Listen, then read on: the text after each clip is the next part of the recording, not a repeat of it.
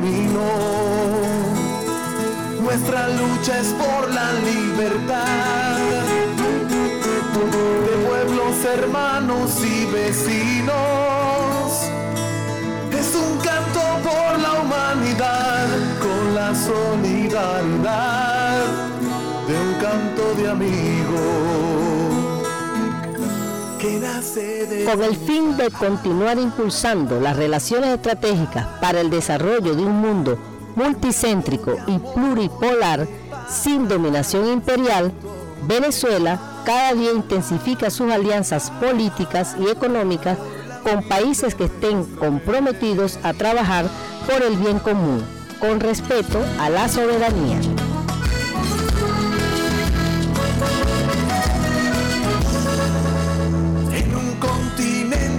Sufrió invasión, saqueo y genocidio. Un grito de guerra y de dolor. En Integración Mundial, en sintonía con la Asamblea Nacional Constituyente, daremos a conocer las alianzas, convenios y relaciones estratégicas de nuestro país con las economías emergentes, tal como lo estableció nuestro comandante Hugo Chávez en el Plan de la Patria, hoy Ley de la República. Sintoniza el programa Integración Mundial todos los lunes de 6 a 7 de la noche, con retransmisión los jueves a las 7 de la mañana y los viernes a las 5 de la tarde.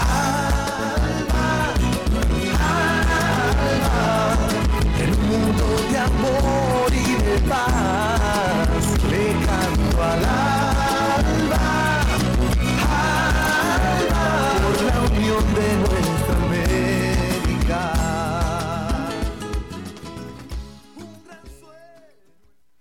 Buenos días a nuestros usuarios y usuarias que sintonizan el canto del agua Camaya 90.1 FM.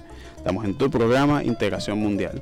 Recordarle a nuestros usuarios y usuarios que pueden comunicarse con nuestro programa a través del 0414-386-8379 o realizar sus comentarios, preguntas, sugerencias, aportes a la construcción de nuestro programa a través de la cuenta Instagram arroba COSI. También tenemos la cuenta Twitter, arroba cosi, piso. Y este, estamos presentes en los canales de podcast, en Google Podcast y en Spotify con COSI Venezuela, COSI Radio o con las palabras Integración Mundial. Pueden ubicarnos por allí y ser partícipes de nuestro programa. Eh, nuestro programa Integración Mundial viene a ustedes en la moderación, quienes habla Igor Castillo, en los controles técnicos nos acompañan del colectivo radial El Canto del Agua Camaya, compañero Mario Ramírez y la compañera Silvana Zaputelli. En la producción, Johanny Urbina y Jaisis Escalona. Y en la dirección de nuestro programa, la Junta Directiva Nacional del COSI. Este, vamos a pasar de una vez a nuestro acostumbrado este, sección de noticias, que es el mensajero de la paz, que son los acontecimientos más recientes que viene realizando tanto el COSI como las organizaciones de antiimperialistas y luchadoras por la paz que están realizando tanto en Venezuela como en nuestro continente y el mundo. Como primera información tenemos, el COSI realizó en conjunto con la organización no gubernamental PaceBot, una organización estadounidense, la videoconferencia Testimonio y Conversatorio con, con sobrevivientes de Hiroshima desde Japón. Esta videoconferencia se transmitió a través de la cuenta eh, Facebook del COSI, arroba COSI Piso Venezuela, y fue realizada el día 6 de mayo del presente año. Nuestra segunda información es que la presidenta del Consejo Mundial por la Paz, CMP, se pronunció por la violación de derechos humanos en Colombia. Socorro Gómez repudió la violencia contra huelguistas en Colombia. Este, este pronunciamiento se realizó el día lunes 3 de, 3 de mayo del presente año y ah, expresa que hace seis días, desde hace seis días, decimos el día lunes, Colombia reclamaba atención por la persecución de colombianos y colombianas movilizadas en el Gran Paro Nacional iniciado el 28 de abril contra la reforma tributaria del gobierno Iván- de Iván Duque. El, hereder- el heredero del uribismo extendió por todo el país el terrorismo de Estado y el apoyo de las milicias paramilitares contra líderes sociales. El gobierno de Duque apuesta por la militarización y la represión. Desde el inicio del paro, según la marcha patriótica, ocho personas han sido asesinadas. La presidenta del Consejo Mundial por la Paz, Socorro Gómez, emitió el pasado lunes 3 la nota donde expresaba Seguimos con consternación y repudio la persistente campaña persecutoria extendida por el gobierno de Iván Duque en Colombia contra los movimientos sociales, populares y entidades públicas progresistas que luchan por condiciones de vida y paz en el país. También tenemos que destacar que en esta denuncia hemos observado desde este lunes hasta el día de hoy que esta serie de acciones de represión y de perseguimiento contra las fuerzas populares y progresistas en Colombia se ha extendido también contra defensores de derechos humanos y organizaciones que no, no precisamente están alineadas con fuerzas o individualidades de la izquierda, tanto colombiana como latinoamericana. Este, el secretariado ejecutivo del ALBA TCP, Sacha Loretti, este, dio inicio a la primera reunión con centros del pensamiento del sur global de África, América y Europa, con el objetivo de fortalecer las alianzas porque solo unidos venceremos.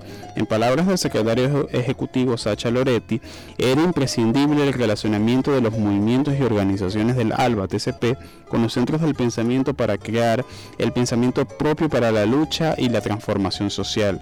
Esta actividad se realizó desde el día jueves hasta el día domingo que acaba de culminar.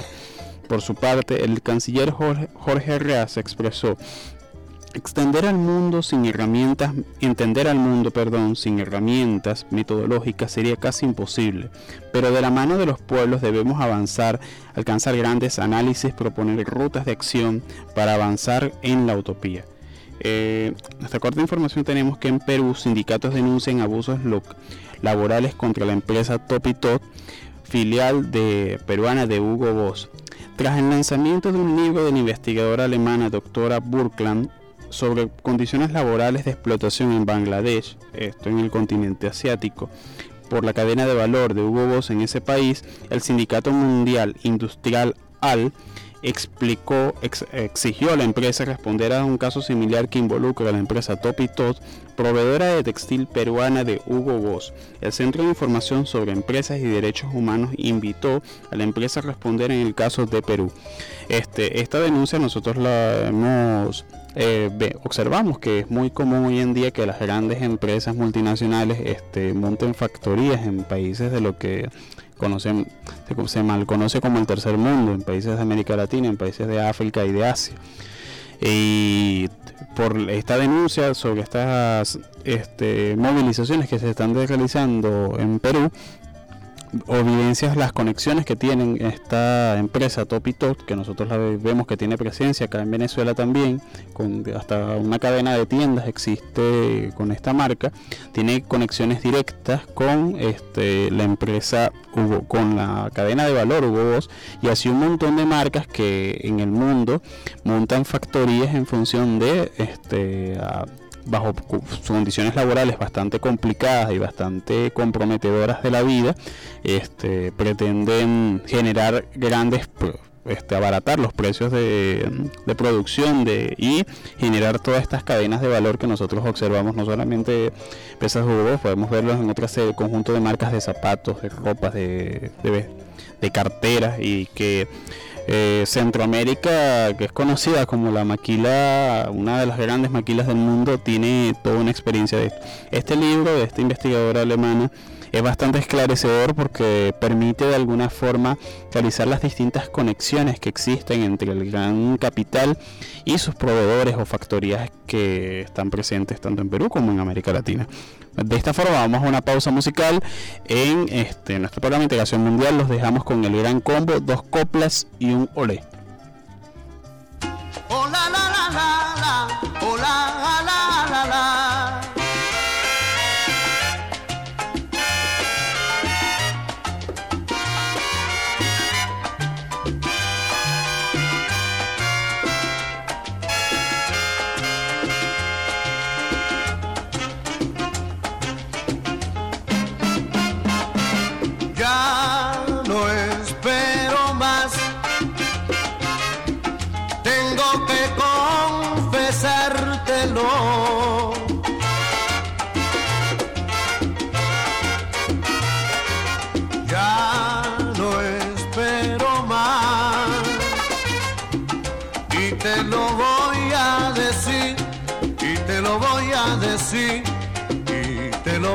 Decir.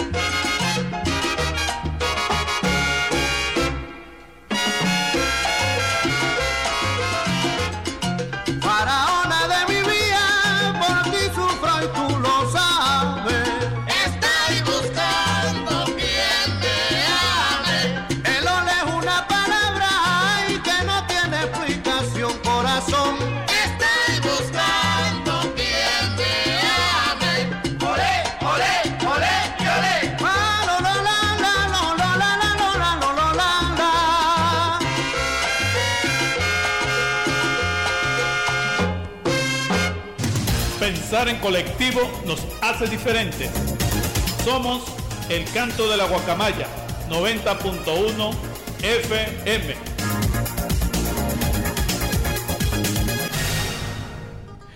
Continuamos en tu programa Integración Mundial que se transmite en el canto por el canto de la guacamaya eh, 90.1 FM. Recordarle a nuestros usuarios y usuarias que en esta frecuencia transmitimos para la Gran Caracas. Pueden escuchar nuestro programa también por las plataformas de podcast en Google Podcast y Spotify con las palabras Integración Mundial o buscando este, el COSI Radio o el canto de la guacamaya.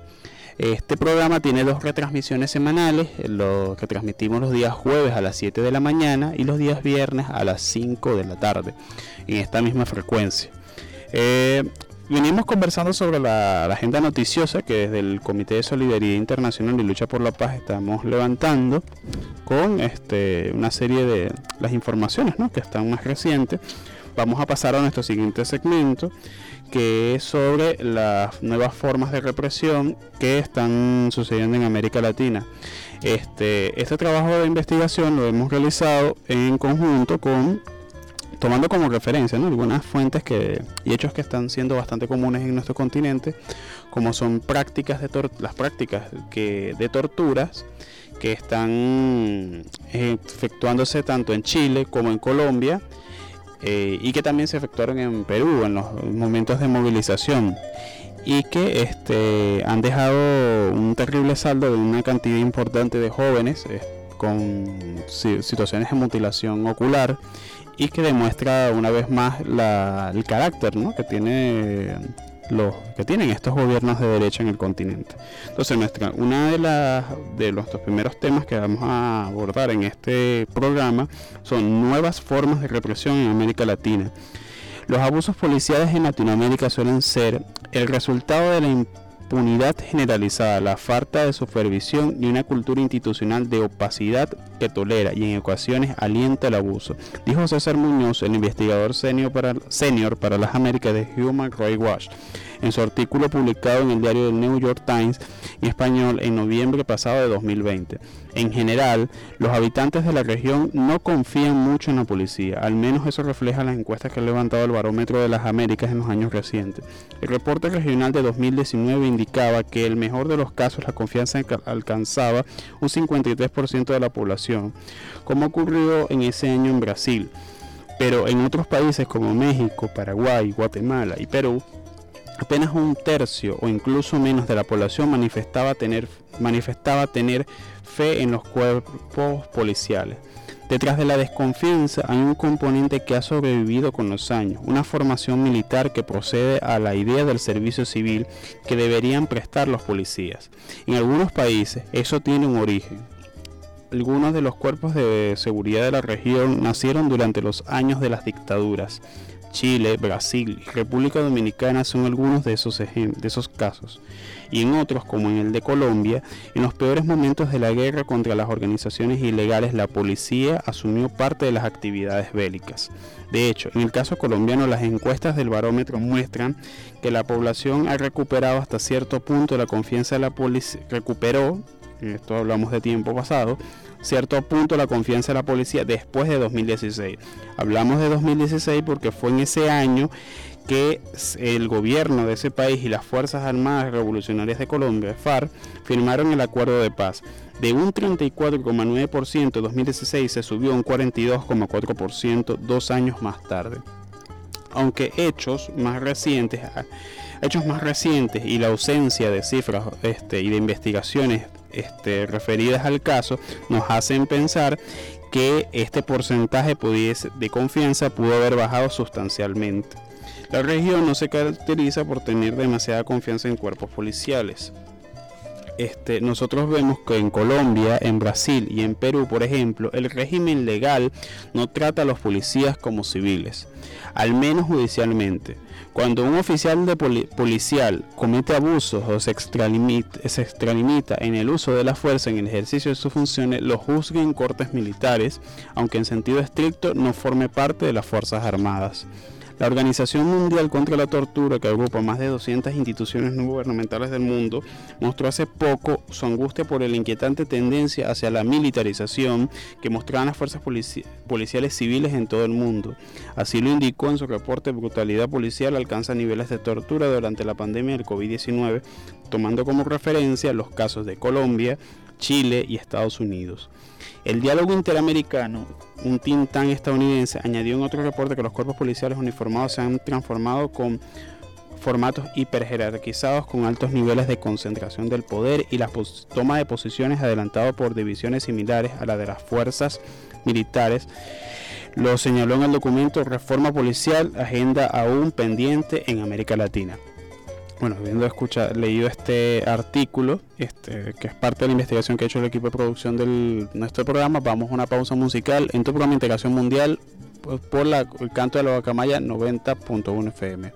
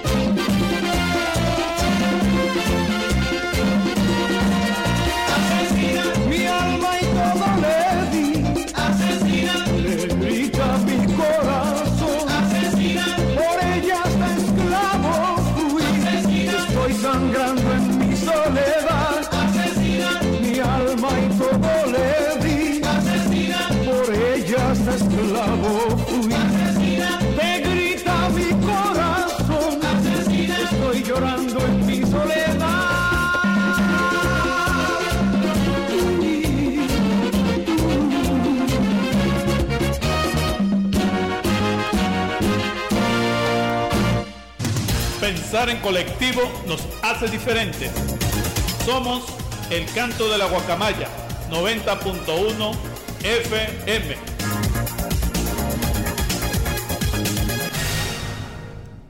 Continuamos en tu programa Integración Mundial que se transmite en el canto de la Guacamaya 90.1 FM. Recordarles a nuestros usuarios y usuarios que estamos transmitiendo desde nuestros estudios ubicados en la Universidad Bolivariana de Venezuela, acá en la parroquia San Pedro de Caracas. Y pueden escuchar también este programa por eh, las plataformas de podcast, Google Podcast y Spotify con las palabras Integración Mundial, El Canto de la Guacamaya o el COSI Venezuela Radio.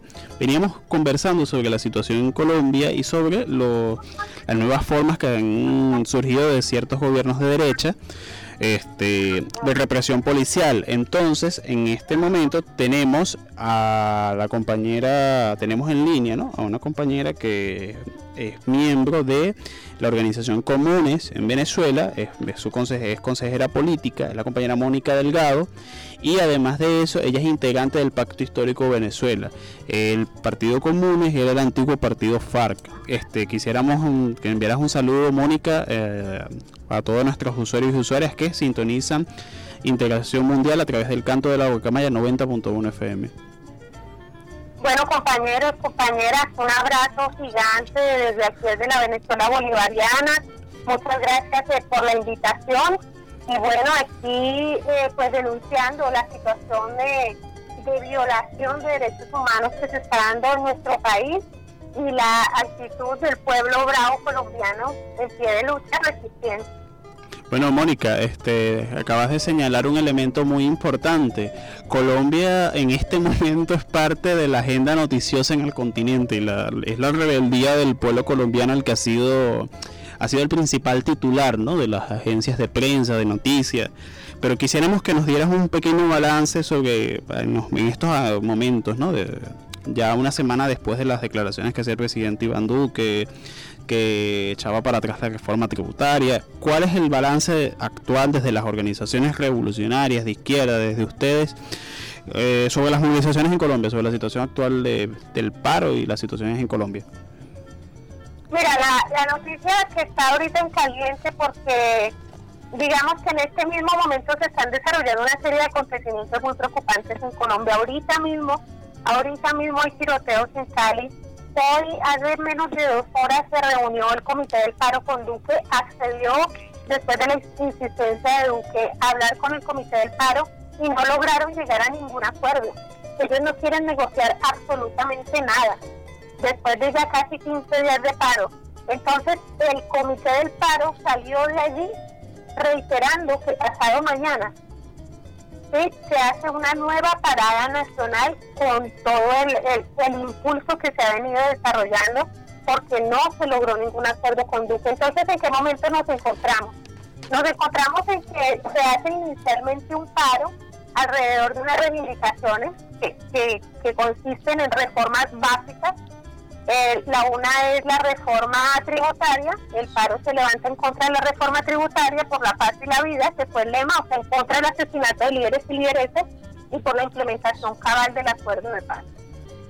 Después de, de, que ellos notan que la protesta va más allá de la simple eh, del simple reclamo por una reforma tributaria que es bastante lesiva para las clases bajas y medias, entonces retiran el proyecto que tenía que ser aprobado por el Congreso, donde ellos tienen mayoría, dicen que eso ya no va, pero todo viene en un paquete, viene un paquete de reforma y la reforma a la salud, que afecta todo el tema pensional y la, la resistencia que se da en la calle, integrada fundamentalmente por, por la juventud, se mantiene más allá de lo que empieza a orientar el Comité del Paro.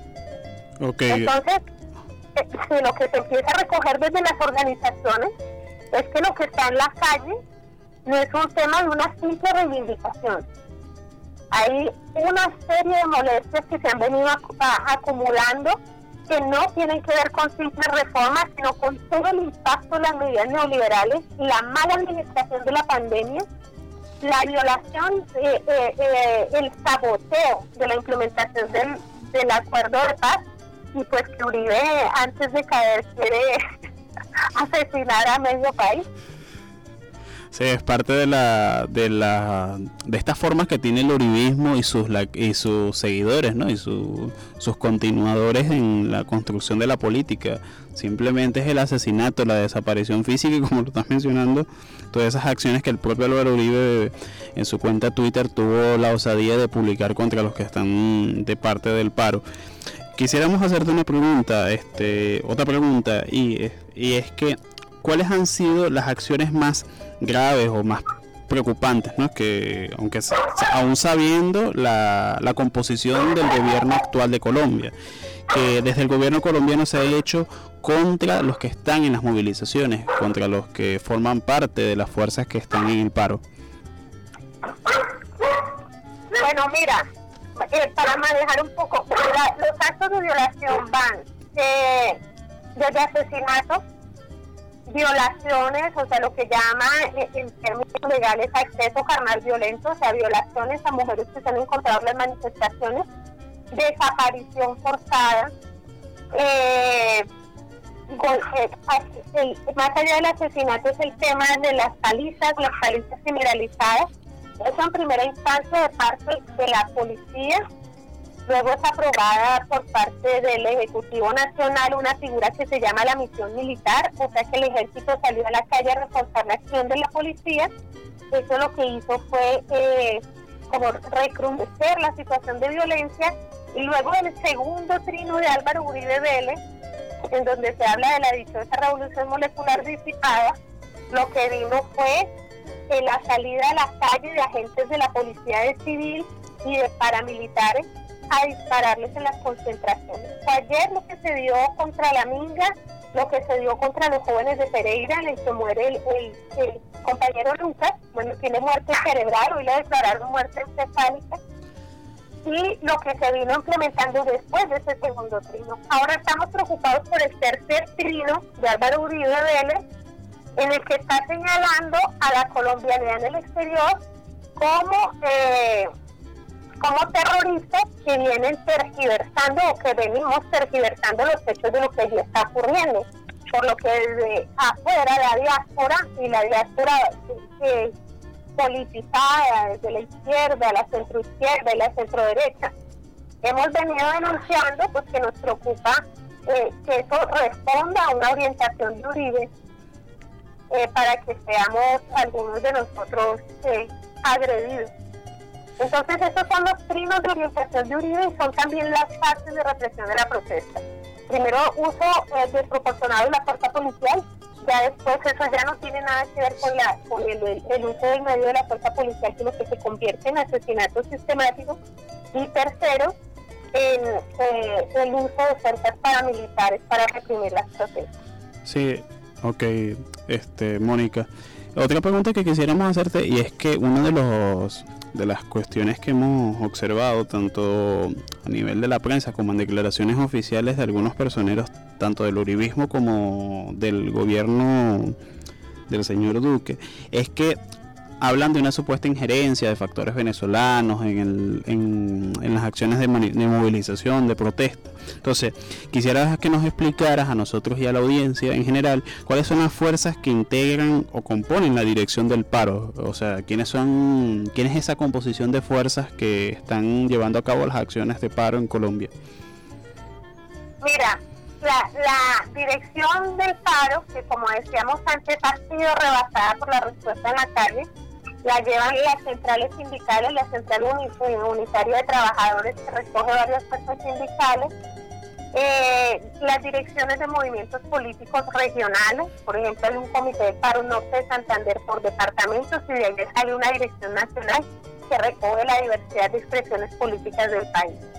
Digamos que ya hay una representatividad amplia del movimiento social y político colombiano y, en ese sentido hay, legitimidad en el comité. Sin embargo, como te decía, esto como es rebasado por el colombiano y colombiana que incluso no está organizado, ahorita se están buscando una serie de medidas que, centralicen la orientación del paro y, y se trata de recoger en, los, en las propuestas de negociación del gobierno eh, las reivindicaciones que están haciendo todo el mundo desde sus trincheras que tiene que ver con el tema de la educación, que tiene que ver con el tema de salud, que tiene que ver con el tema de la implementación del acuerdo de paz, que tiene que ver con la participación política, es decir, lo que hay detrás de esas manifestaciones es la propuesta de un nuevo país, es cambiar las estructuras del país. Sabes que estábamos, estábamos este, revisando algunas informaciones sobre el paro y las comparaciones con distintos momentos históricos y se nos hace caer, se genera siempre la, imagen, la imagen colectiva de comparar las acciones del paro con el Bogotazo en los años 40 o con el paro nacional del 77. ¿Consideras que está en la misma proporción la, la respuesta de las masas populares ante las acciones del gobierno de Iván Duque? No, mira, del 77 ya lo rebasó por mucho. Eh, en el paro del 77 hablamos con unos compañeros del movimiento sindical allá que ellos Recuerdan que, los, que el informe de las organizaciones fue 14 mujeres. Por ese número ya pasamos aquí hace rato y también ya vamos para 15 días de movilización. Allí fue mucho menos y la, y la respuesta represiva del Estado estuvo muy por debajo de eso. Ahora, lo del 48, en la lectura histórica que nosotros hacemos como organización desde comunes, eh, nosotros hemos dicho que lo que se despertó después del 48, la ola que se levantó en el 48, como no ha bajado. O sea, todavía estamos en el pico de la ola. Eh, se pretendía con el acuerdo de paz, siendo la FARC una fuerza que provenía de toda aquella eh, situación social que se derivó del, del, del Bogotazo, eh, aportar para que se resolvieran aquellas cosas que en ese momento desataron la organización social. Una fue el tema de la violencia, la violencia desmedida, la gran marcha del silencio que convoca un par de meses antes de morir Jorge Eliezer Gaitán, es para que dejen de asesinar a los campesinos en el campo colombiano, para que paren la matacera. Y otra de las grandes eh, eh, elementos o reivindicaciones que no estaban allí resueltas era el, el problema de la participación política y la exclusión social. Esos tres temas siguen estando ahorita en el meollo del asunto. Lo que ocurre con el acuerdo de paz, y, y para responderte un poquito a lo que dijiste ahorita, el acuerdo de paz primero eh, elimina el elemento que generaba consenso entre la derecha en, la derecha terrateniente en Colombia. Aquello sobre lo que había consenso y que generaban control social era que había un enemigo común. Ese enemigo común era la FARC. La FARC era culpable de la guerra, la FARC era culpable, según ellos, eh, del tema del desplazamiento, la FARC era culpable del narcotráfico. Una vez que se desaparece la FARC como sujeto armado y entra en un acuerdo de paz, y esas cifras de narcotráfico empiezan a crecer, el tema del despojo de la tierra se sigue dando y se nota el, saboteo permanente al tema de la implementación del acuerdo de paz, más los logros de la Jurisdicción Especial para la Paz, pues queda lado el rostro de la élite dirigente del país. Tú sabes que la Jurisdicción Especial para la Paz eh, saca con pruebas la cita de más de 6.000 eh, personas asesinadas y pasadas guerrilleros eh, caídos en combate.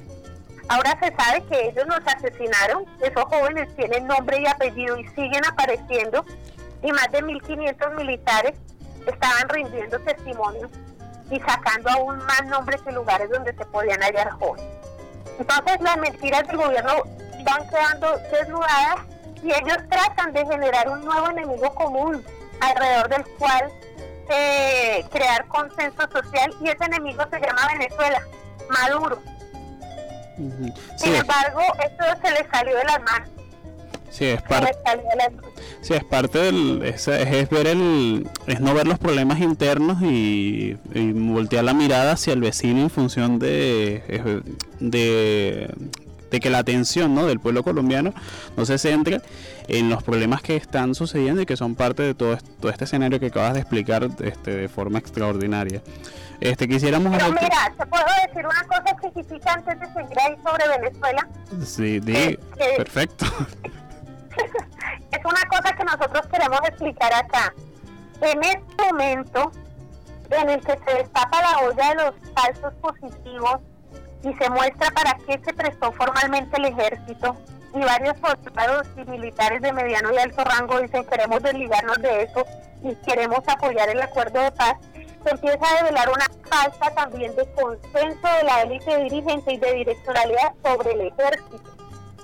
Ellos tratan, se dio una, una reforma militar, una nueva doctrina en la que tratan de encarrilar, de desmarcarse un poco de la doctrina de seguridad nacional y entran en una nueva doctrina que les permite eh, ser acogidos en la OTAN, o sea, donde siguen haciendo las fechorías, pero se mueven en el marco del derecho internacional humanitario, entonces tienen que guardarse estas formas. Hay sectores del uribismo que con viejos militares estaban en desacuerdo con esta reforma militar y, y con Venezuela trataron de generar consenso. Ahorita en el marco del paro, el uribismo está tratando de buscar consenso en ese ejército que está desvertebrado y de la policía que está desvertebrada también. O sea, nos encontramos en una coyuntura muy particular en donde ellos están también probando qué tanta direccionalidad tienen sobre ese ejército, eh, sobre ese ejército en el que el cambio de doctrina, por ejemplo, con el nuevo eh, general Zapatero, se aplazó un poco y se empezó a desdecir cuando ese mismo cambio de doctrina estuvo eh, orientada un poco desde el Comando Sur de los Estados Unidos. O sea, no es blanco ni negro. Allí hay un montón de elementos en donde Venezuela juega el papel fundamental, a través del cual ellos buscan eh, cubrir los huecos, generar consenso y eh, volver a, enfilar eh, pues en la obediencia del ejército en, en la orientación de esta derecha, que ah. tampoco está cohesionada. Ok, Mónica, este nos dicen acá en el estudio tenemos que hacer una pequeña pausa, pero quisiera que continuaras con nosotros, este, acá en el programa, este, ya que tenemos dos, dos preguntas y estamos seguros que nuestros usuarios y usuarias a través de los mecanismos que hemos generado ya tienen algunas preguntas que hacerte. Entonces, bueno, continuamos en, vamos a una pausa musical, los dejamos con Silvio Rodríguez, Sueño con Serpientes. Hay hombres que luchan un día y son buenos. Hay otros que luchan un año y son mejores. Hay quienes luchan muchos años y son muy buenos. Pero hay los que luchan toda la vida. Esos son los imprescindibles. Bertolt Brecht.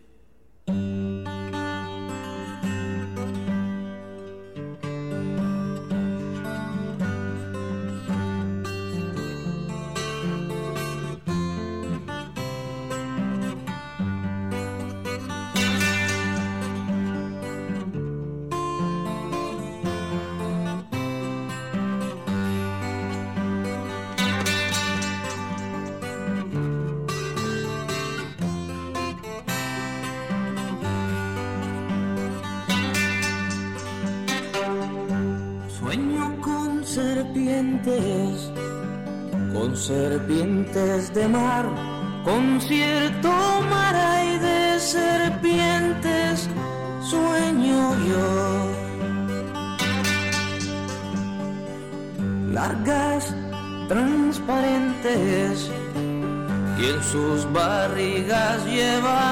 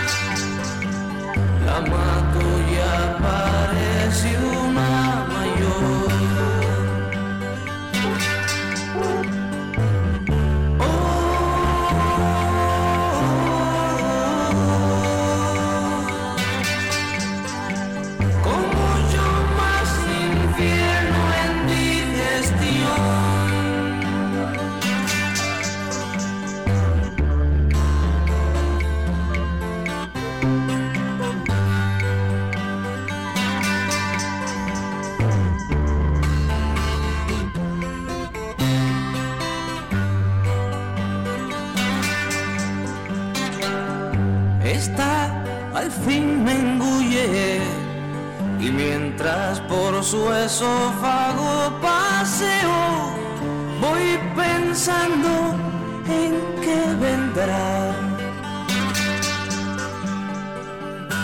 Pero se destruye cuando llegó a su estómago y planteó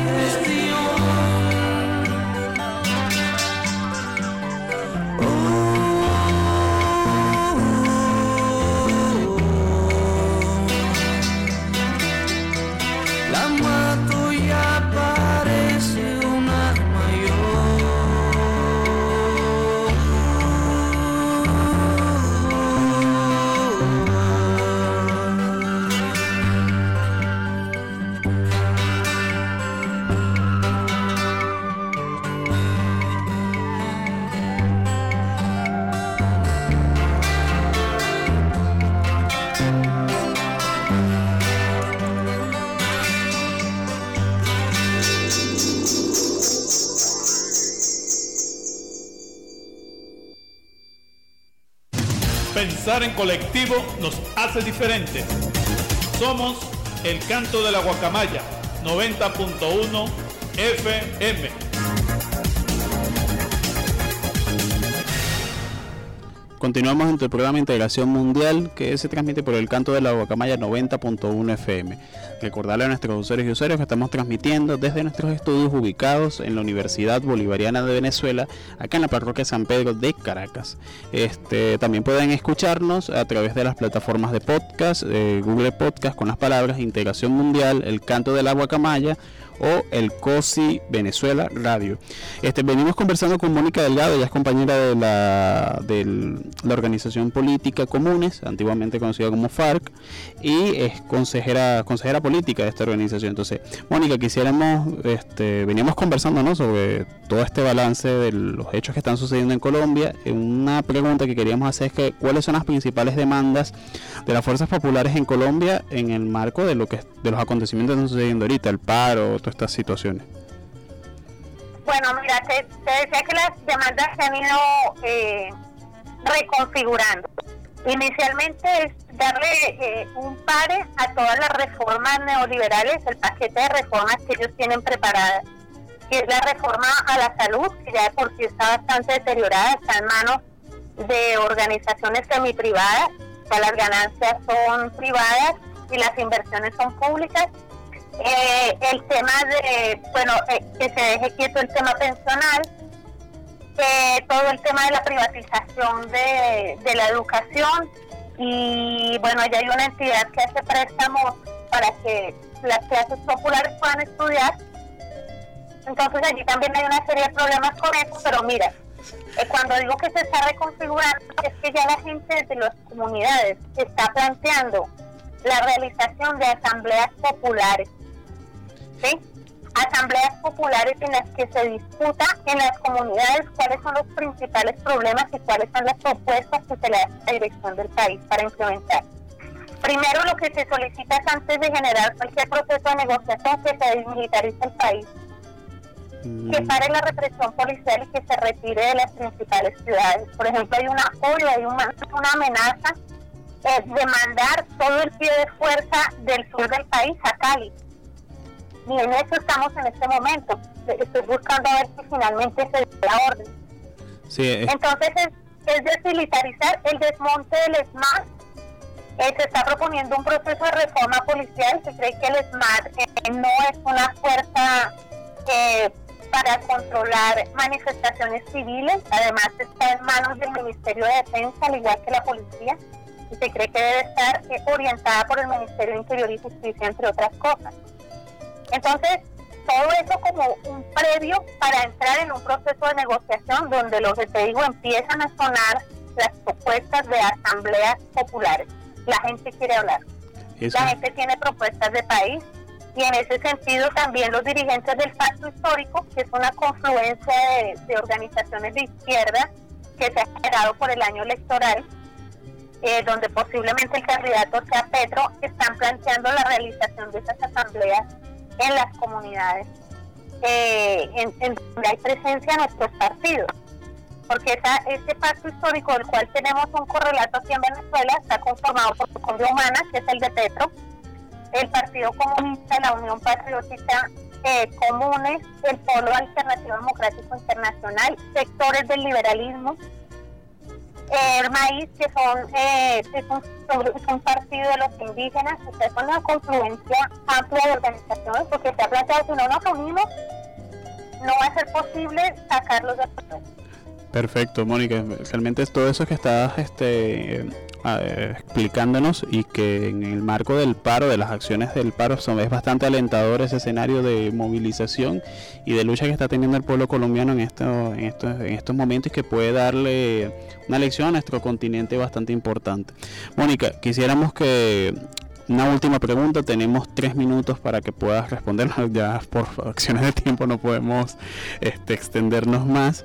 Y es sobre un elemento que mencionabas y que nos llama muy poderosamente la atención, considera, considerando que Venezuela es un país con alta presencia de, del, del pueblo colombiano. Este, desde comunes y desde lo que se acabas de, de las organizaciones que acabas de, de mencionar, considera que se qué posibles acciones se puedan ejecutar contra la colombianidad en el exterior, tanto judiciales como a nivel punitivas. Mira, eh, no sabemos, ahorita hay una especulación, en los próximos días tendremos una reunión de lo que se ha llamado el Pacto Histórico Internacional, que tiene integrantes de esos partidos que te mencioné en todo el mundo, fundamentalmente Europa, Estados Unidos y a lo largo de Latinoamérica porque eh, justamente ahorita se dijo, asumamos eso como una amenaza. Hemos tenido situaciones de, la diáspora colombiana de asedio, de persecución, que se persigue a la gente, se le toman fotos, eh, eh, sí, que incluso en algunos momentos se han dado accidentes extraños de tránsito. Sí, Entonces, después de lo que ha venido pasando con Uribe, nosotros hemos lanzado como la alerta que esto puede constituir una amenaza y, vamos a reunirnos para, para analizar bien esa situación y si hay que entrar en una fase de denuncia. Perfecto. Este, de, entonces desde acá estaremos muy atentos a esas denuncias y todos los acontecimientos que ustedes estén expresando en función de, bueno, de también a la colombianidad aquí en Venezuela y en el exterior este, protegerla, porque es parte también de la, del conflicto que se está desarrollando en nuestra hermana República Colombia. Quisiera que nos te despidieras de nuestros usuarios y usuarios que sintonizaron Integración Mundial por el, a través del canto de la Guacamaya 90.1 FM. Bueno, camaradas, muchas gracias por la invitación. Siempre aquí dispuesta decirle a la colombianidad que, que escucha el programa y a los compañeros y compañeros solidarios de Venezuela que estamos realizando una serie de actividades que se está planteando la, la, posibilidad de realizar aquí una asamblea de la colombianidad para discutir lo que allí está ocurriendo y generar algunas propuestas para la dirección del paro internacional allá, del paro allá en Colombia y la dirección del pacto histórico en Colombia. Entonces, que estén muy pendientes, que los estaremos y las estaremos convocando. Perfecto, Mónica. ¿Este algún punto de contacto con, con los usuarios y usuarias? Mira, hay una un blog en el que estamos comunicando todo. el blog no es tan dinámico como un Twitter que se llama Espacio Histórico Venezuela, blogspot.com. Estamos colocando todas las convocatorias. Bueno, muchísimas gracias Mónica. Este, para nosotros fue un placer este, escuchar, escucharte acá en nuestro programa Integración Mundial y para la emisora El Canto de la Guacamaya 90.1 FM. Bueno, gracias a ustedes. Un abrazo grande. Un abrazo, Mónica. Este, bueno, ya de esta forma nuestros usuarios y usuarias eh, vamos a dar por culminado nuestro programa por el día de hoy, el Integración Mundial. Y lo transmitimos a través del canto de la Bocamaya 90.1 FM. Recordarles a ustedes que este programa este, es parte de un esfuerzo que hace un equipo de trabajo. Este, en la producción tenemos a la compañera Jaisis Escalona y Johanny Urbina. En los controles técnicos y la dirección de la emisora tenemos el colectivo radial El Canto de la Guacamaya con Mario Ramírez y Silvana Zaputelli. Y quienes habla ustedes, Igor Castillo. Será hasta una próxima oportunidad.